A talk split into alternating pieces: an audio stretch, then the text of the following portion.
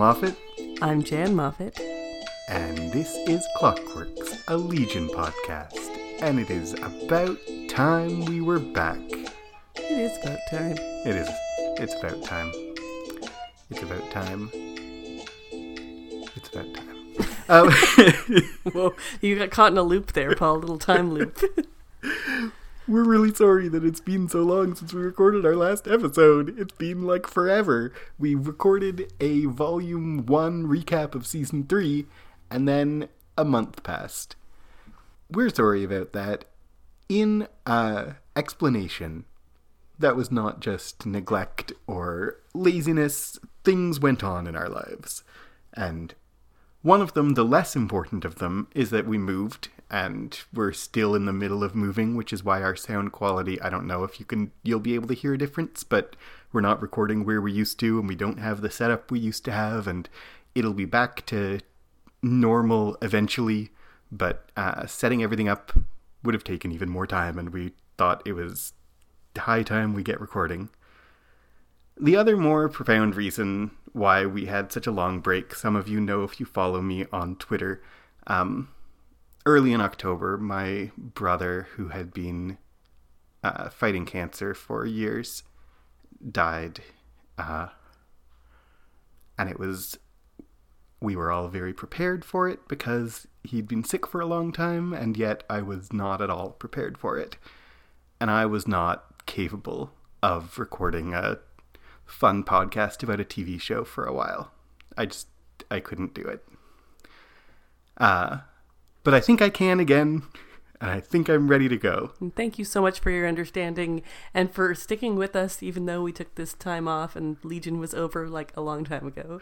Yeah, if you're still li- if you're still subscribed and listening to and waiting for an update about a Legion podcast when Legion ended, uh thank you. We appreciate you a lot. Mm-hmm. Sure do. So, let's actually get going on this. We recorded last time our Volume 1, Season 3 recap. We talked all about characters. This is Volume 2. We have ideas of what we're going to talk about this volume, but let's not say what they are in case we don't get to them all. That's true. Uh, but I think I will say at the top that we will definitely do a one at least one more episode of Clockworks that'll be a series recap or a series retrospective or mm-hmm. whatever where we will think back over the whole series, what it means, what our thoughts about it, some emotions about it, and on that last episode, we would love to have some feedback, reactions, questions, things from you. So if you have thoughts about the whole series of Legion as a whole, or about Clockworks, our podcast as a whole, if you want to ask us questions about the show or about our show, send those to us by email clockworkscast at gmail.com or on Twitter at clockworkscast, and we will save those up and we'll answer them in our series wrap up episode, which will come not a month away. No, definitely not. We'll try and record that either next week or very soon after. yes, That's our goal. that's our goal. So, we talked about uh, characters last time. I thought we would start this time by talking about images and things in this last season of Legion. And Jan, you have prepared, you've been keeping track, and you have prepared uh, a kind of a list of the different title cards that we've had. I was I was worried when you led up to that. I was like, I've prepared what? What have I prepared? Jan, what you have I been doing? you have prepared a 45 minute lecture on the image. No, you've prepared like a list. You've got a little list Well, in I front have of you, I am told. I have a little list of all of the title cards that appeared in this season. Um, so there were how many episodes? there were eight episodes in this season, and there were seven of them had title cards in them. Okay. So the first one was toy robots. In the second one, Legion was pulled by a toy. The word Legion was pulled by a toy plane. The third one had nothing. No title card in that one.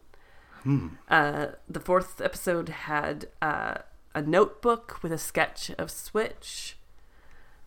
The for some reason I have these as A B C D E, and so I have to like stop myself and say what what letter of the alphabet is that.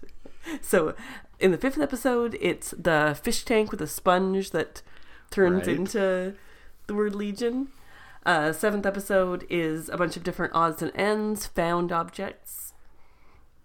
Uh, episode seven, I think I said seven twice. Whatever. It's sewn in red thread. Okay.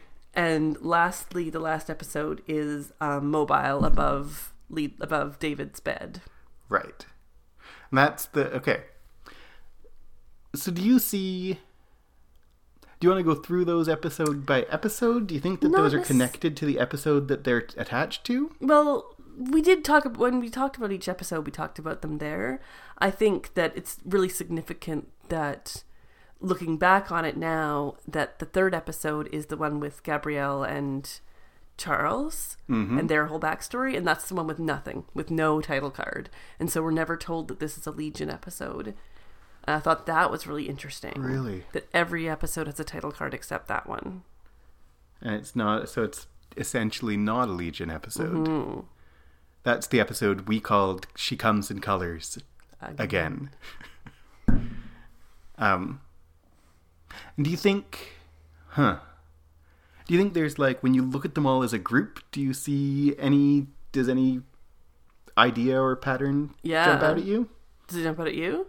i want to hear your thoughts They're all like toys. yeah It's children's things. It's like toys and notebook and a fish and like sponges that you put in the bathtub and and even like- the red thread is like yeah, it's still Crafty. crafty, exactly.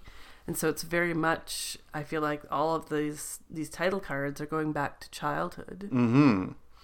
And we interesting I don't think it is actually. I'm trying to think of I mean you you read that list and I didn't write it down, but I'm trying to think I don't think it there's a pattern of going backwards in time. Like the last one is the baby mobile, so. Yeah. it's the youngest. But I don't think there's any kind of pattern of No, not not Order. really. No. So, like, I mean, I think the uh, the most important aspect of that is that like it's childhood. This whole season is about childhood. Mm-hmm. It's kind of this whole show has been about childhood, but especially this season. Yeah, let's stick to this season. Yeah, yeah, yeah. Okay, sorry. It's okay.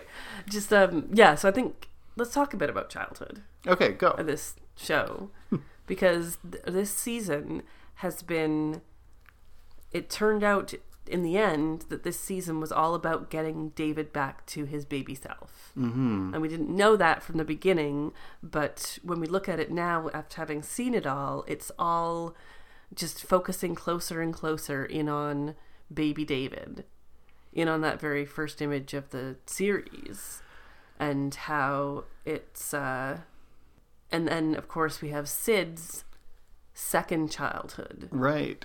And so it's again, it's just again and again we're seeing these images from the characters' childhoods.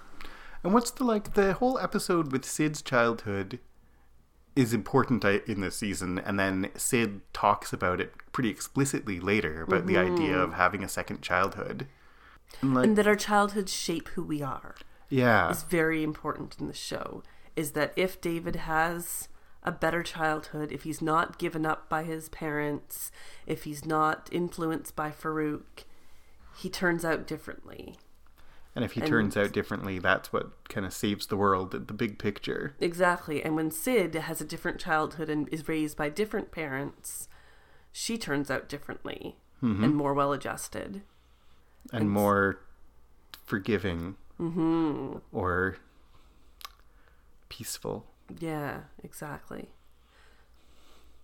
So that it's like it's there's an interesting aspect of circularity of going back to a second childhood, but I think also just the idea of like how important childhood is for shaping your character.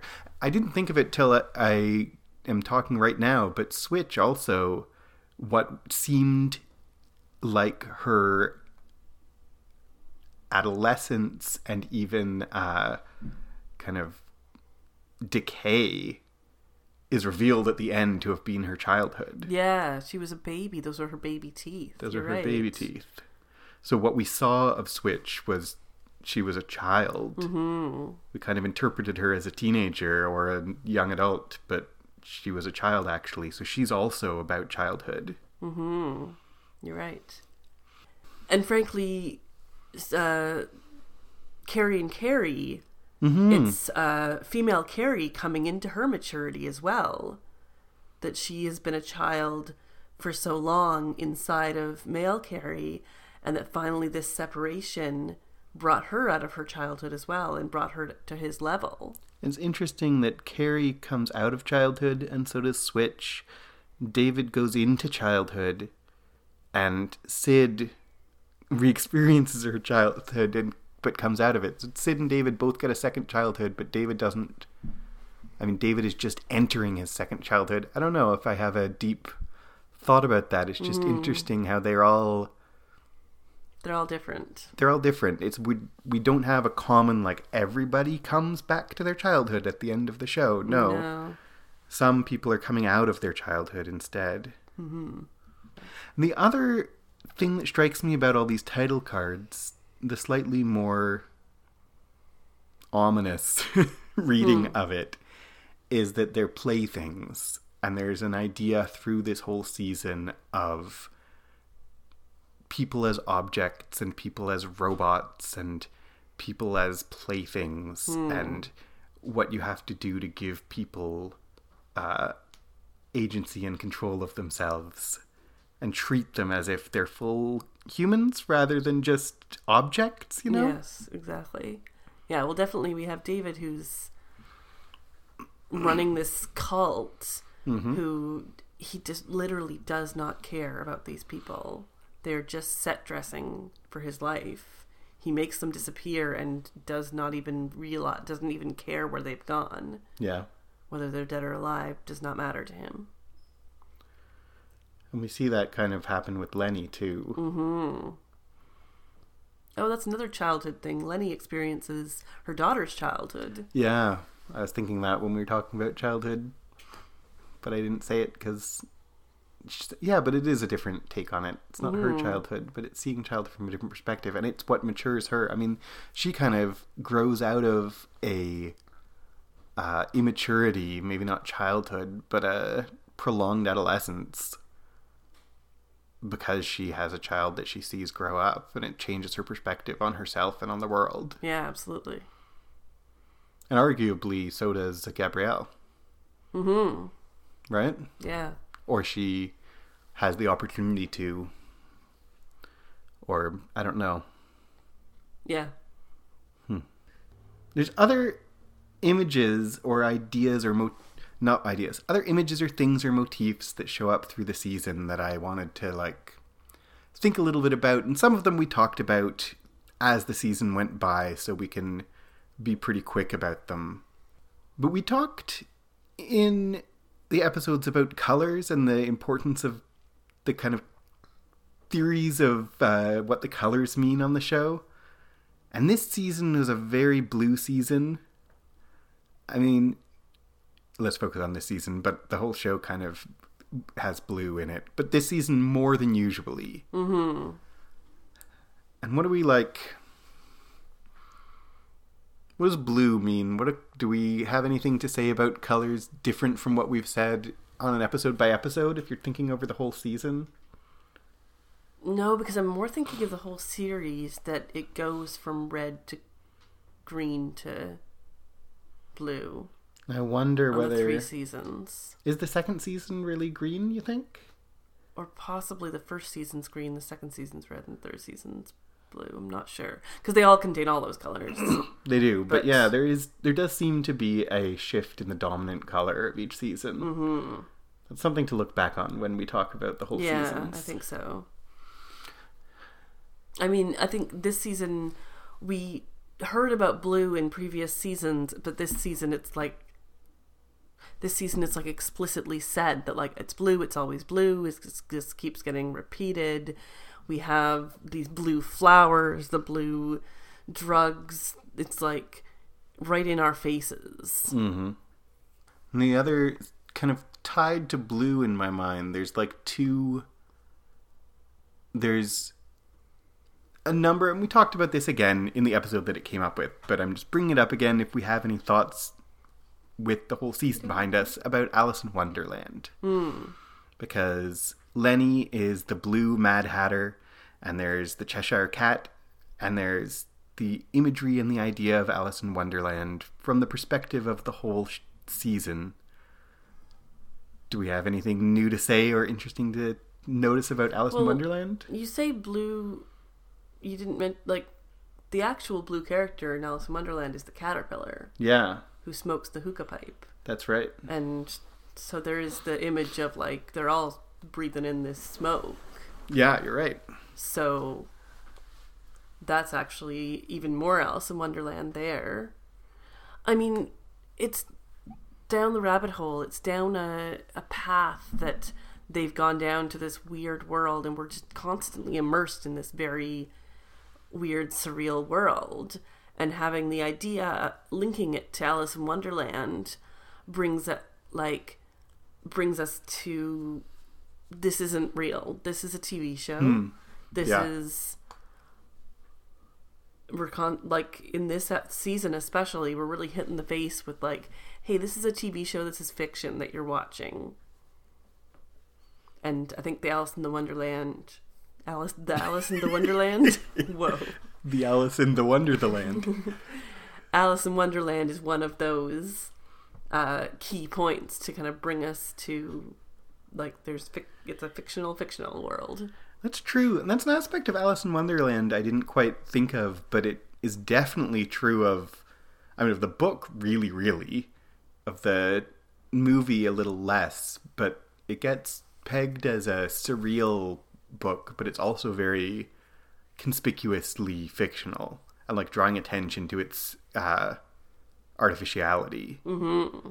Like it's not a book that lets you pretend, that lets you forget that you're reading a book. yeah And this isn't a show that lets you forget you're reading a show, watching a show.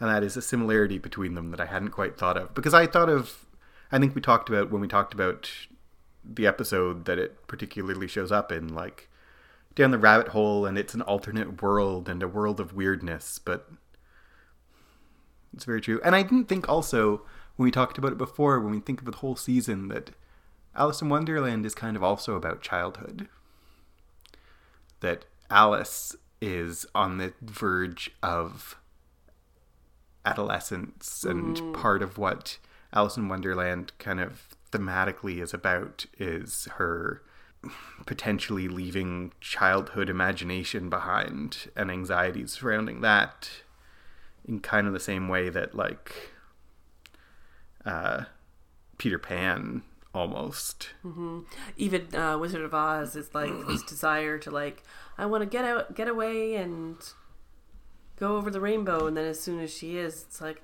oh no, I, I kind of want to get back home now. This is too weird. And if Alice in Wonderland is the is one of the dominating illusions for this season, who's Alice? Switch. All of us. Us. yeah. I mean, Switch is the one who goes down a hole. Yeah. Well, and then like uh, Squirrel is the one at the tea party who doesn't want to be there. Yeah. So there's a few. But I think you're totally right. We're Alice. Mm-hmm. Good call. the other illusion. Do you have anything else to say about that? No, I was gonna go into uh, speaking of fictional characters and fictional connections. Charlie Brown is something that comes up repeatedly in this show. I mean, not repeatedly, a couple of times. But like more than just the one episode. Yeah, exactly. It is kind of repeated. Mm-hmm. So what do you think of And we talked a bit about that in a previous episode, but I just want to highlight like Charlie Brown is yet another fictional character. It's we have a lot of sympathy for Charlie Brown. Mm-hmm. And if we're comparing David with Charlie Brown, it suddenly puts him in this much more sympathetic light that everything just goes terribly for Charlie Brown. Is that what we think of David? Just like because he's got had a rough childhood, everything went terribly. That's why he's a sad, sad sack. That's why he is the person he is. And that it was the think? second episode of the season. The uh, we called it Charlie Brown. Mm-hmm. It starts with the Charlie Brown song, and that definitely was the point. Like the first episode of the season, we were not sympathetic, or I certainly wasn't sympathetic with David. Mm-hmm. We were on Switch. We were with Switch, and we were kind of uh, sympathetic with Syd trying to kill David. Yeah. Charlie Brown, we see things more from David's perspective and we're more sympathetic with him. Does that sympathy last the whole episode? I mean, this is a, a classic rules of narrative. How do you write a story according to the rules? Is if you want someone to be sympathetic with your main character, you give them vulnerability. Vulnerability is where sympathy comes from. I'm getting though that wording from uh, the podcast How Story Works by Lani Diane Rich, but the idea is, I mean, she's not the first one to notice that at all. Uh, Charlie, so Charlie Brown is a very, very, very vulnerable character. Mm-hmm. And whenever we associate David with Charlie Brown, we're drawing attention to his vulnerabilities and his weaknesses. Is that how we see David, or is it how he sees himself? As like, oh, I'm a sad sack. Yeah. I think Dave, definitely David wants us to feel sympathy for him. Hmm. And he's not entirely. I mean, he's not successful. No, definitely he not. has moments, though. Mm-hmm. And I think the end, by the end of the series, or by the end of the show, season, season's the word I'm looking for. by the end of the season, like the position that Syd eventually finds herself is she has sympathy for David as a child. And sympathy for David as a child does not mean for her uh, empathy for or or approval of David's actions as an adult. So she finds herself a way to feel sympathy for him. Another thing that we noticed in through the whole season is this is a season full of weird things to do with scale. There's giant things and there's tiny things. There's Switch holding a giant toothbrush. There's the giant pig. There's the they're inside a like mailbox or letter sorting thing. What is with all the things that are the wrong size? I feel like it's uh there's nothing ti- uh, tiny unless it's them. Yeah, that's what I mean. So like we they- talked when it happened, we couldn't decide whether we thought things were giant or whether they were small. Yeah, and I think that I believe that they're small.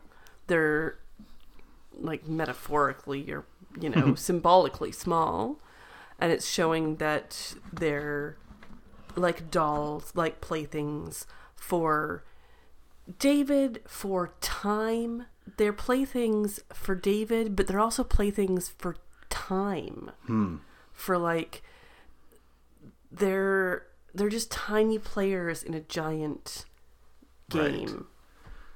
There's more than just them to the world, but they're manipulating the whole world. Like they're playing with giant things. Hmm. they're they're playing with the whole history of the world, really. Like David by going back in time and changing this stuff, he's changing the whole history of the world. Right. And that's a huge thing for him to be changing. Yeah.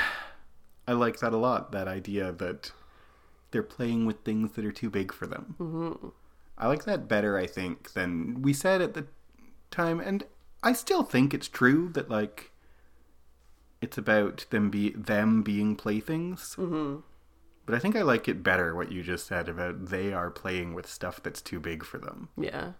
I like that quite a lot, and I think it totally fits with what we see happening in the show. hmm And it's not just David; it's all of them. Yeah.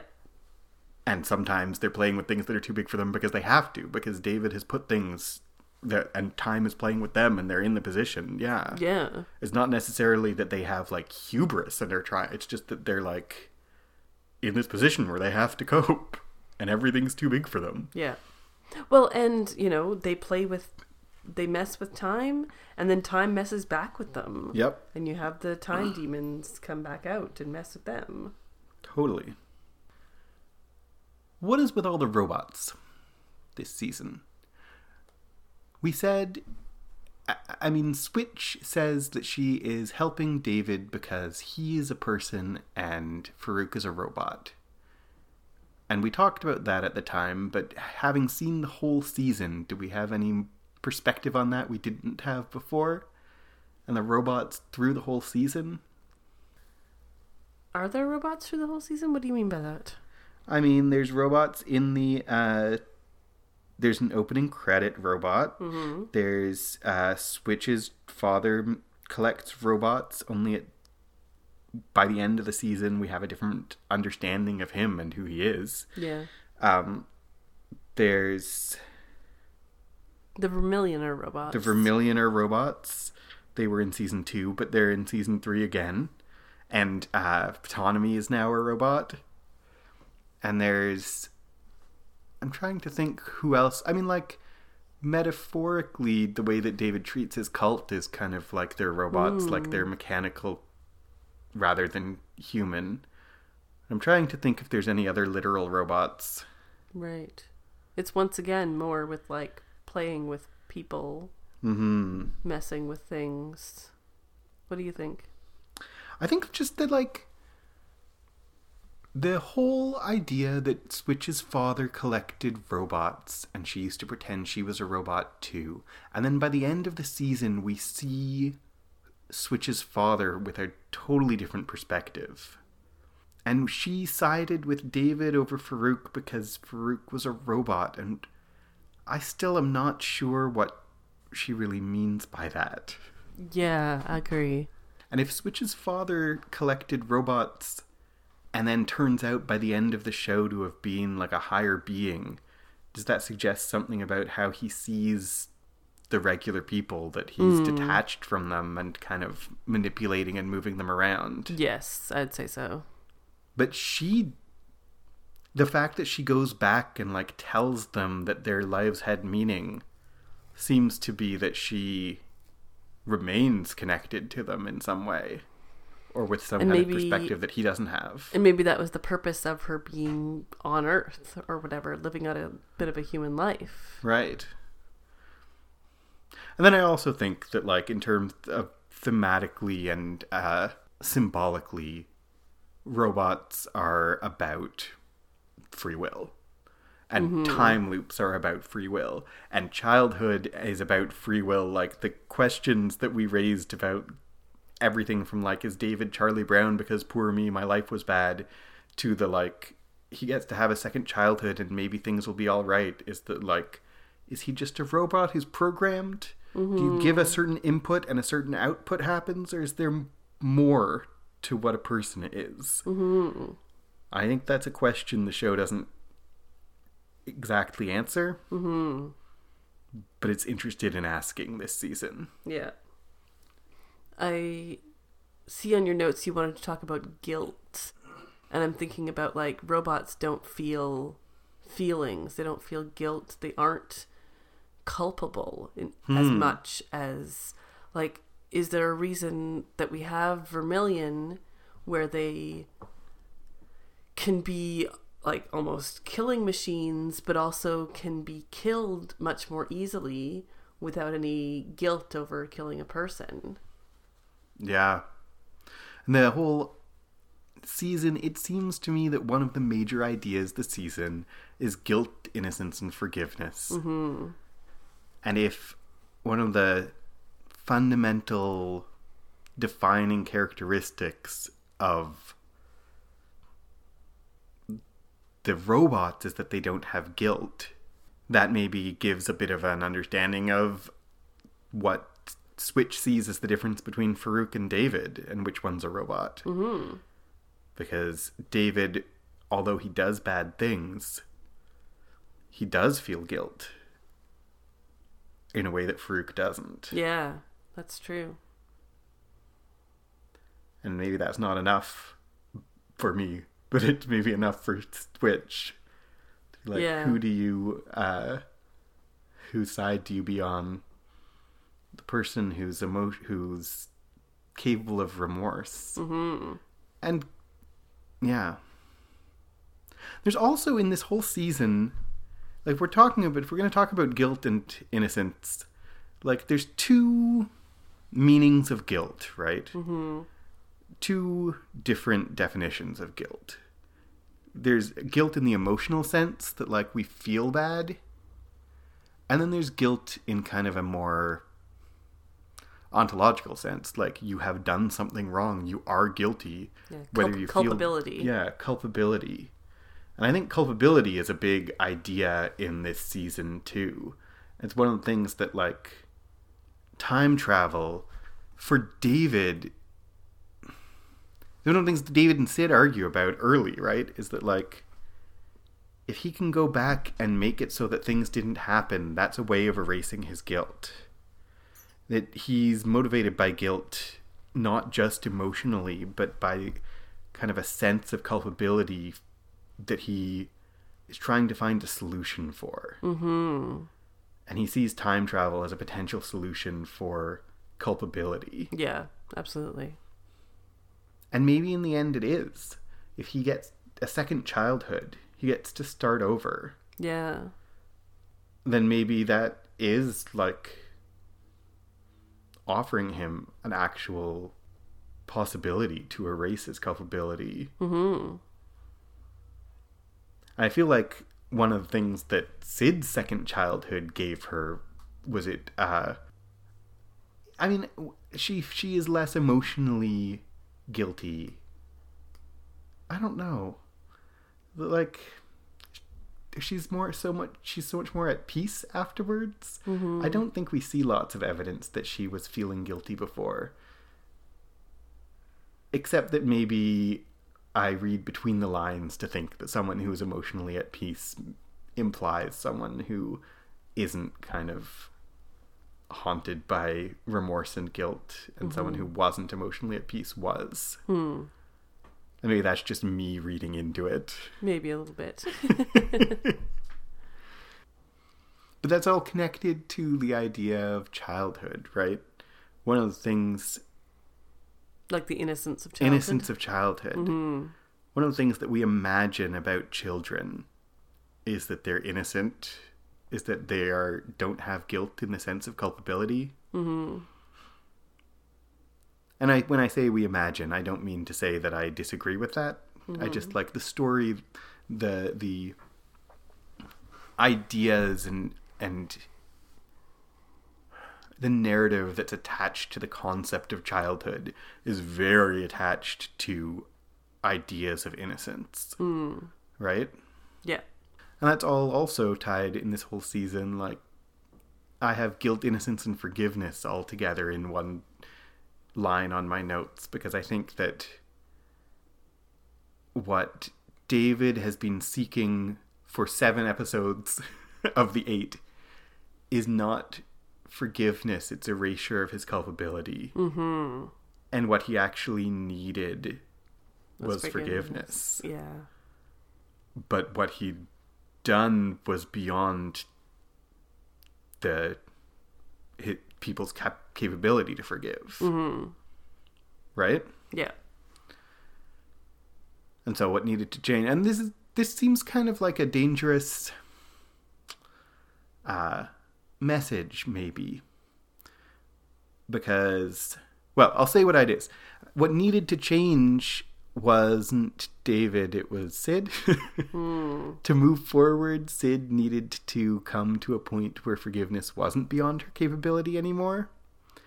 And maybe that's really crappy because it's a story where what needs to happen is that the victim needs to be responsible for the emotional well-being of the perpetrator. Yeah, that's that's not okay at all. But is that what the show is saying? Is that it might be. I'm not sure. It I think we see different levels of forgiveness or unforgiveness or whatever. Like we definitely see Lenny dying rather than forgive David. Mm-hmm. She chooses death over anything else. Mm-hmm. Um, Syd. Yeah. Syd forgives him, but she doesn't let him off the hook. Yeah, I agree. She just says that baby David is innocent, and so baby David deserves a chance. and that's forgiveness that is a kind of forgiveness, and that is a kind of forgiveness. Yeah. Uh, but it's a kind of forgiveness that doesn't put herself back in a position of vulnerability, Mm-hmm. which I don't think forgiveness entails. Exactly. So we can forgive, but just to get like reflective on this, we can forgive for atrocities, but that doesn't mean that we're put back in that victimhood. You don't have to re victimize yourself to forgive. Mm-hmm. This is the like. I feel like we see a lot of forgiveness in fiction, a lot of trying to cope with forgiveness in fiction, and a lot of it is kind of trite Mm. because forgiveness is actually extremely profound and extremely uh, attractive. And that's why it keeps coming up in stories all over the place. But real forgiveness is difficult and complicated. Mm-hmm. And it's much easier to seek the kind of forgiveness that David is seeking, where, like, let's just pretend it never happened Yeah. and behave as if it never happened. And I think Syd is totally right. I think even by the end, even after her second childhood, I still think she was right about like even if you made nobody have the consequences of those things, you're still the one who you still did them. Yeah. Yeah. Right? Absolutely. Absolutely. I think that's a perspective that I don't think the show backs off on, and I'm not willing to back off on. Mm-hmm. But at the same time, that uh, knowledge of that doesn't have to consume Syd and eat her up anymore, Mm-hmm. right? Yeah. And that when she, when it's not consuming her anymore, she can make choices that are better for herself and for the world. And that's mm-hmm. symbolized as being like that helps David too. Well, great, but it's for the world and for herself. You know what I mean? So Syd really is the hero? So Syd really is the hero. And that's the other thing about like forgiveness to me, forgiveness narratives are they mean something very different when the message is you need to forgive me than when the message is I need to forgive you. Mm-hmm. right? Yeah. Those just mean very different things. And so the question of whether this show's message is you need to forgive me or I need to forgive you is whether Syd is a you or an I mm-hmm. in this show. I think she's an I. I think she's an I. I think that's what's meant by Syd's the hero. Is not that Syd's the moral. I mean, they use the word hero, but I, I don't think that Syd's the one who's morally right all the time. I think she's the protagonist. You know? I agree. I agree. Should we move on to some lighter things Let's move on to some lighter things. of discussing uh what are some of our favorite moments, favorite episodes, favorite musical numbers from this season? okay, okay, okay.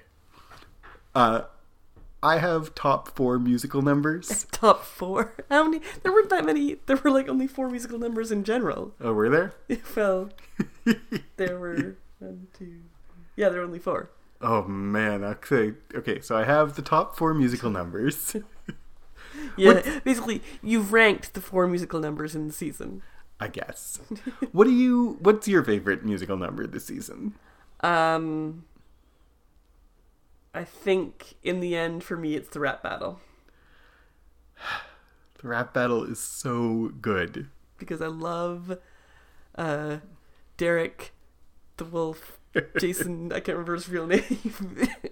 Yeah, it's. Uh, I can't remember either. He is great, and Jemaine Clement is great, and it's uh, it's the funniest of them, and I do lean towards the funny when it comes to the musical numbers. So that's what I like the best. What about you? I have such a hard time choosing because I love every one of them. I deeply love every one of them. I think my very favorite might still be Something for Your Mind. Uh, Which is the very first which is the one very first with- one yeah. with Switch in the like Apple Store ad where or the Gap ad, or the Gap ad, uh, yeah. from the nineties.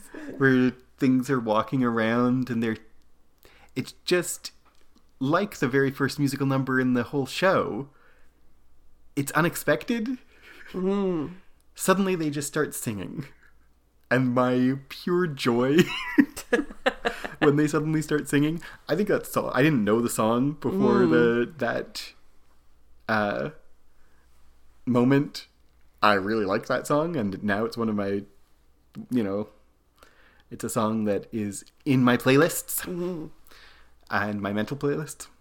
Uh, and it's such a weird moment in the ways that I really like of this show.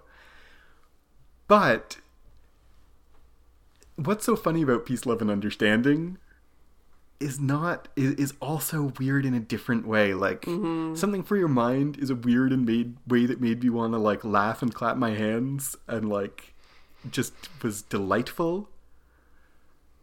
What's so funny about peace, love, and understanding gave me this reaction that like there's something really profound in how surreal this is. Yeah. You know? Yeah. like something for your mind i don't think i sought profundity in it mm-hmm. but what's so funny about peace love and understanding suddenly they're singing and like it, it almost like it kind of almost made me cry Yeah. Yeah. it's a beautiful emotional moment that doesn't make logical sense but it speaks to me on some level i can't even articulate. Mm. It was a beautiful moment of television. Mm-hmm. Like absolutely beautiful. See, and I feel that way about Mother. Yeah. When him when David and Gabrielle sing Oh. together. I felt that was so emotional and so profound. yeah and again it doesn't make really logical sense No. I mean, none of them make logical sense because they're singing, except maybe the rap battle does, because it's in uh, Dream uh, Astral Plane anyway. Yeah. But like, yeah, I love the way this show uses music, and we're talking about the musical numbers, but like the way this season has used music. Mm-hmm. maybe this is something that really more makes more sense for a, a show retrospective. The way this season has used these four musical numbers that are like they're funny and they're bizarre and they're weird and they're moving and profound and emotional and they're like hitting something just right. Yeah. Yeah. and that's like the way that this season has used music, the way the show has used music is like you're hitting something exactly right somehow. Mm-hmm. And I can't, I can't believe you're hitting the bullseye so perfectly. you know. Yep. So actually, I think that the rap battle is my least favorite of the four. Although I love it, I think it's less emotionally uh, satisfying for me. yes, me. that's also true. But I do love it, and Jemaine Clement is like, I absolutely love. Yeah. He wished me a happy birthday on Twitter once, so I think we're basically friends. Oh I think yeah. we that's say that. Hey, Jemaine, I assume you're listening. Yeah. Do Do- you have a favorite episode? I think in the whole, it is like choosing a favorite child, but uh, I Uh-huh, think so you have one. So I have one for sure, and it's static, static, static. Um, My favorite episode, I think, is the one with Syd in Syd's childhood. Oh, really? Yeah. After just saying that was your least favorite song, it's your favorite episode. Yeah. Hmm. I think it is. That is. Uh, uh, we called that episode Cinnamon Girl. I don't know what episode of the season it is. I just have in front of me our titles for it. It's our chapter 25, Cinnamon Girl. It was my least favorite musical number, but I still really liked it. And I loved seeing uh, Oliver and Melanie again. I think I said at the time it was my favorite Melanie ever. Yeah, absolutely. And I have never been anything other than delighted when Jemaine Clement is on my TV screen. Yep. Uh, and then, like, I think it's the hinge for this series. Mm. Season. Yeah, for the season. I think it's the hinge for the season. Yeah. That, like, it makes sense of everything before and after it, and it all revolves around that moment. And David isn't even in it. Yeah. And then it's so the like I am I am on record as saying I like the bizarre. it's so bizarre. Yep.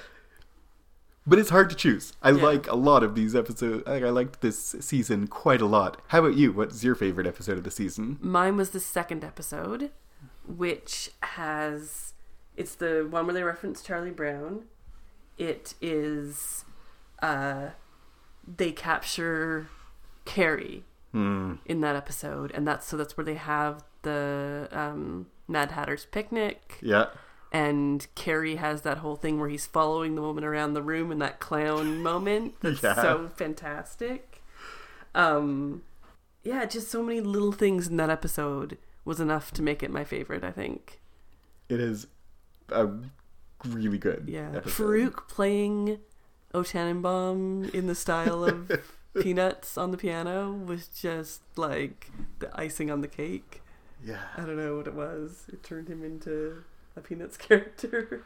Yeah. But I also really I also really like the one where it's like just bananas jumping around in time Yeah. because it's just like this is what this show is like where they end up some of them end up in the gap between time where they're in like a silent movie Mhm. and it's all in subtitles and it's it's what this show is all about yeah. is just weirdness and you just gotta hop on that train and ride it don't think about it too hard except that's what we do in this podcast We But- do take everything and look at it too hard. Yeah.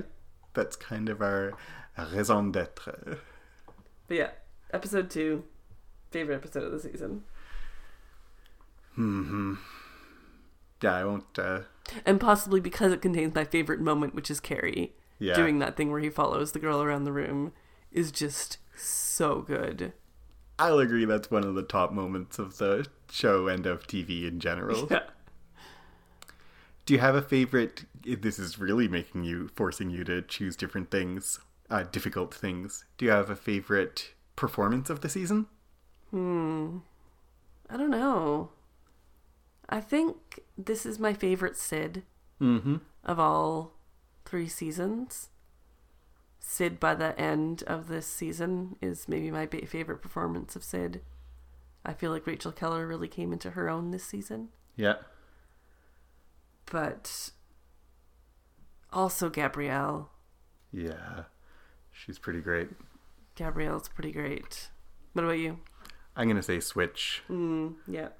although you know it i could list i could just list every character but switch i particularly enjoyed this season maybe because she's only in this season Yeah. and so if i think about the other characters i have trouble containing it to this season mm-hmm. she was such a breath of fresh air uh, not that the show was stale but she was just like i really liked her introduction and i really liked what we got from her a lot I mean, Dan Stevens just continues to be amazing. Yeah, Dan Like- Stevens is pretty pretty. both Dan Stevens and Navid What's his name? Yeah, I don't know. Farouk. Anyway, Farouk has to have to uh, play multiple versions of themselves, and that is hard. And I think David, I think Dan Stevens has a lot more to do, but I think, I think both of them do such a great job and really believable that you forget that it's only one actor playing Yeah. multiple roles. Totally. And when I was like a second ago, I said I could list so many characters. One of the ones that was in my mind is Navid Negahban, who I think, uh, he I think he was good as the Shadow King in season two, but I think he really shone this season because he sudden for he gave Farouk so much nuance that I wouldn't have expected possible. yeah, yeah, exactly. Uh, last season, he Farouk had a lot more nuance than he did when he was just the Shadow King, but he still was kind of a caricatured villain. Mm-hmm. And in this season, we just really saw him seem human. And uh, Navid Negahban brought us there, so it didn't seem like an abrupt shift. It was just like we kept seeing more and more layers in his characterization, and then when we go back to the past, and he's so different, mm-hmm. and yet still the same. Yeah. I thought he did really. Great. I thought he did really great. Yeah.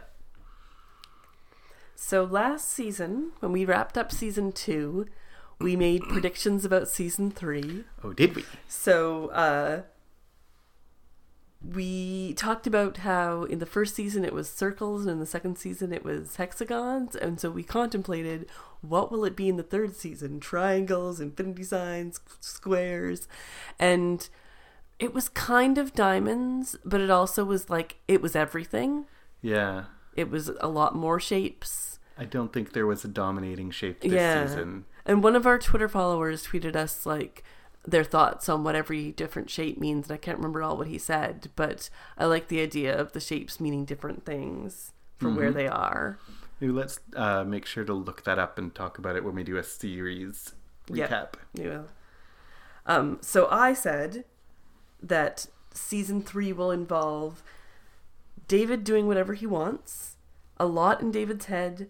Lenny will be with him the whole time, hmm. and we'll see more of a mothering instinct from Lenny slash Amy. Oh my goodness. So there were some right things in there. There were. Like pretty much all of those things were basically correct. They were not the way I thought they would be, yeah. but I mean, Lenny was not with him the whole time. yeah. She sort of was, but only really sort of. And Yeah. She died before the season ended, and even when she was around, she wasn't emotionally with him the whole time. Mm-hmm. Like- and I wouldn't have predicted that Yeah. for sure. Uh, you predicted uh, Syd will be the hero, David's the villain, but we won't continue that. It will be three years in the future. we'll have to get Melanie and Oliver out of the cube or go in there to s- consult with them. We kind of went in to consult yeah. with them. The primary conflict will be between David and everyone else, Yeah. and Farouk will still be around and dealing with Farouk, which totally did happen. Yeah. Uh, we both predicted that there'd definitely be time travel, which, yeah. Yes, there sure was. Uh, we knew already that Professor X was going to be in season three. Uh, we also said it would be a crazy ride. Anything we speculate will be wrong. And then you said this. Maybe season future. three ends by traveling back to the past to before all of this happens. Yeah. and the whole show is a loop. And man, were you right. Well, you know, I'm very smart. Just let. But back to the past before any of this happens, and the whole show is a loop, and that's literally what happened. So, ding ding ding, Paul wins the prediction game. Yay! we would love to hear uh, your thoughts on this season and on this series. I said this at the top of the show, but if you had predictions that turned out right, that turned out badly, uh, let us know about them. We'll be back. I mean, I'm I'm starting wrap up talk to you Oh yeah, yeah. yeah. we'll be back soon. Like, we are gonna try to record the next one this week. So, seven days from recording this, we'll try to record another one. So if you have input and thoughts, get them to us and we will read them and read them in our next episode where we will do a retrospective and recap and and looking back on the series as a whole. Uh, and then I guess we'll have to think about what comes next for us. Mm-hmm. It has been such a joy to, to do this podcast and to have people talk back to us even more so. Um, so thank you for joining us now and all through the past.